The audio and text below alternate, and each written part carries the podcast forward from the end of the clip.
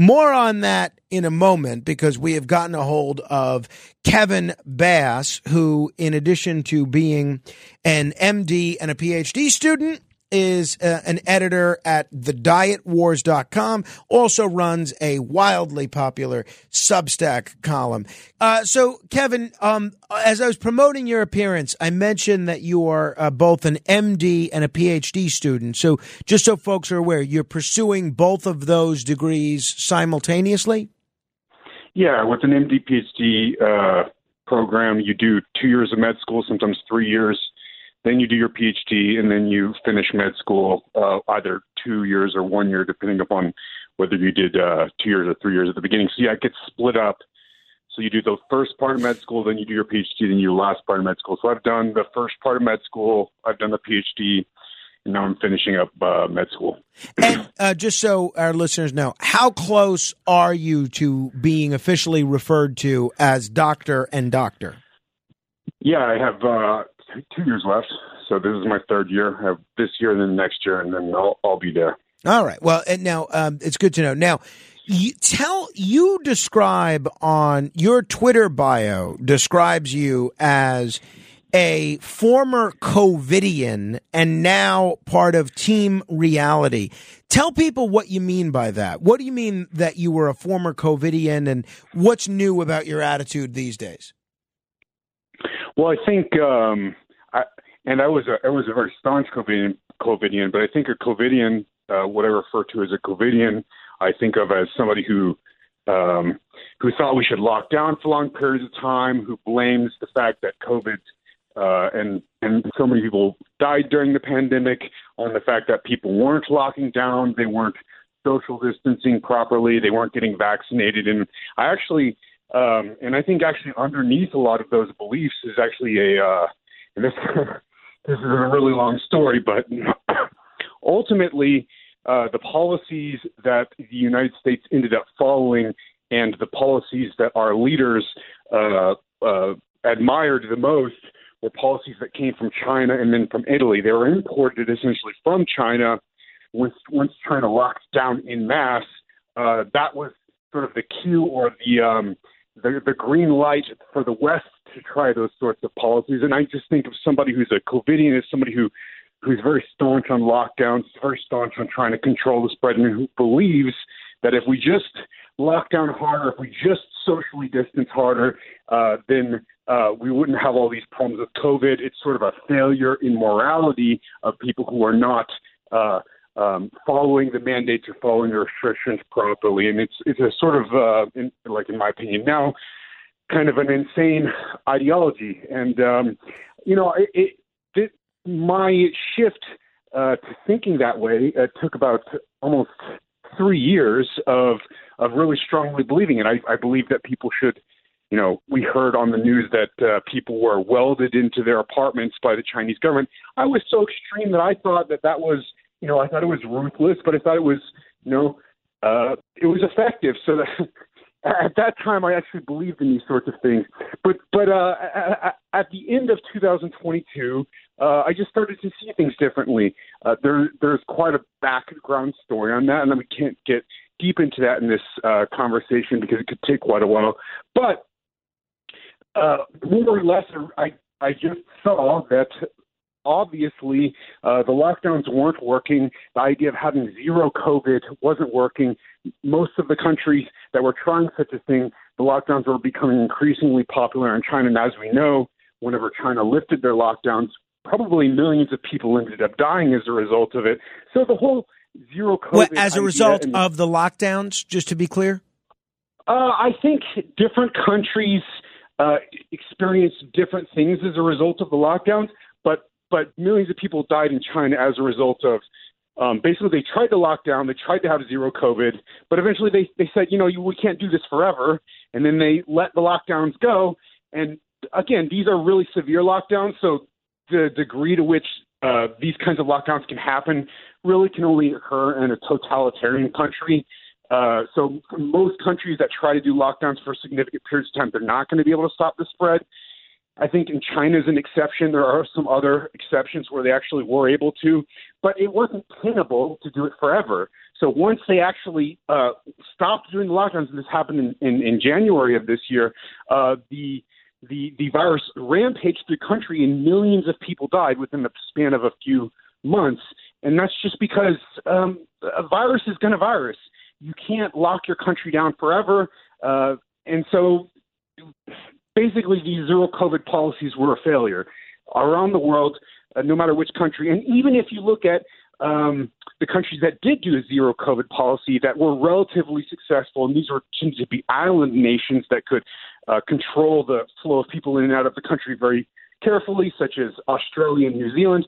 Even in these countries, as you astutely pointed out, there are net downsides of lockdowns. So lockdowns cause social disruption, and because they cause, cause social disruption, they can cause uh, certain vulnerable segments of the population. It depends upon which country we're talking about. Different uh, subsections and subpopulations are vulnerable in different ways in different countries, but it causes those populations to become more vulnerable and more susceptible to whatever problems you're having in the country at the time. So, for example, in the United States, we have a drug epidemic going on. Uh, we know about fentanyl. Well, so whenever we had lockdowns in the United States, the drug problems became a lot worse. The drug overdoses almost doubled the amount of deaths that we got as a result of those. Violence was a big thing in the United States.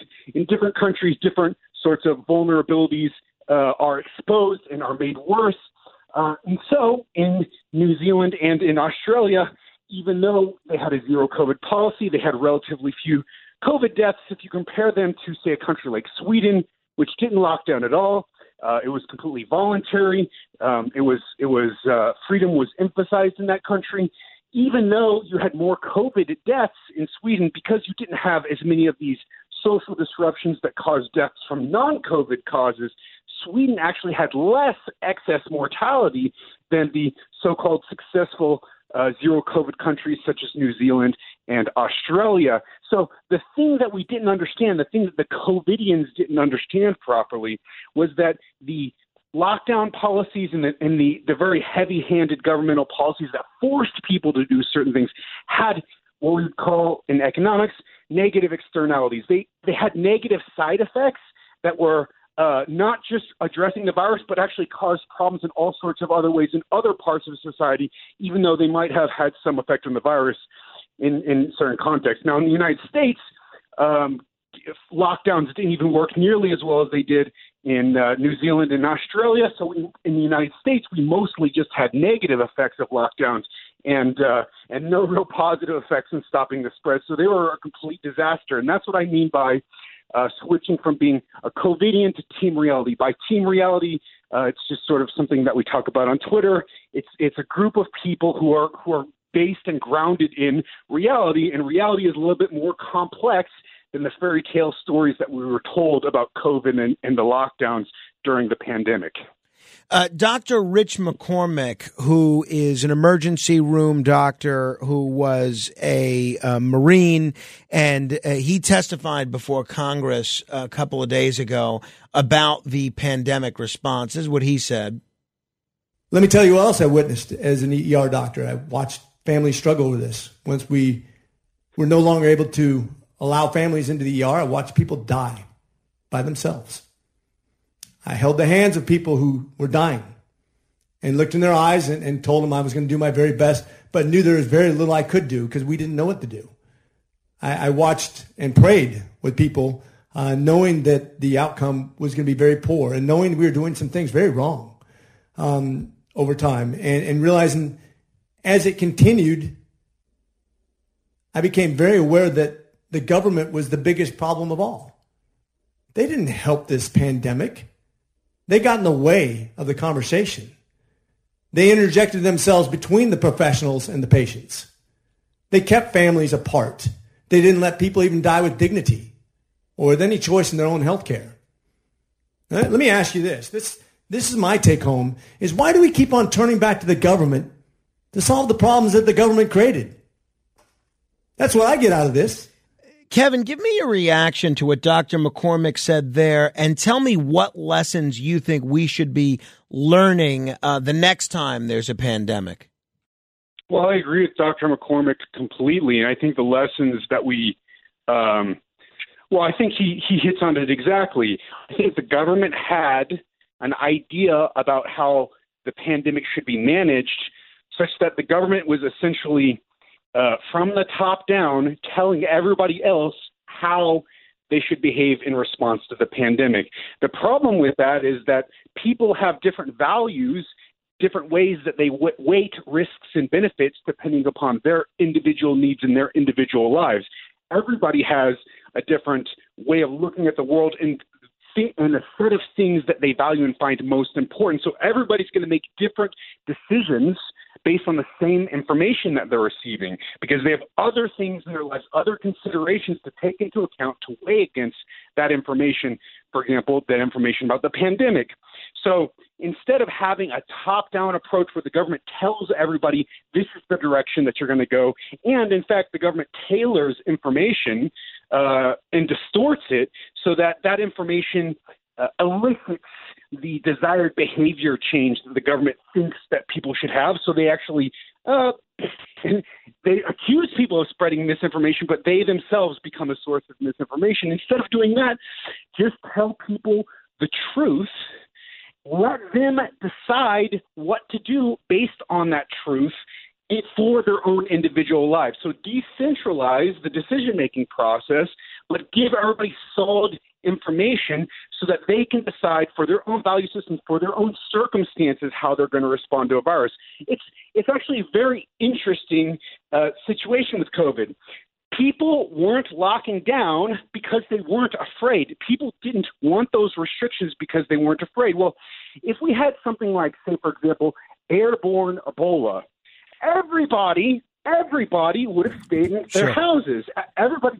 So the, the thing with COVID is that people were integrating that information, and if the virus is actually uh, lethal enough or deadly enough, people are going to respond to it in a rational way. Kevin, I, I, we're going to have yeah. to unfortunately end it there. I appreciate the time this morning at an odd hour, and I hope we can talk again. Thank you so much, Frank. Thank you. You can check out Kevin's website, thedietwars.com, or you can just Google Kevin Bass Substack, and his Substack comes right up. There's some interesting things there. Calls, comments, questions, thoughts. 800 848 9222. 800 848 9222. Straight ahead. The other side of midnight. Oh, You need parts? O'Reilly Auto Parts has parts. Need them fast? We've got fast. No matter what you need, we have thousands of professional parts people doing their part to make sure you have it. Product availability. Just one part that makes O'Reilly stand apart. The professional parts people. Oh, oh,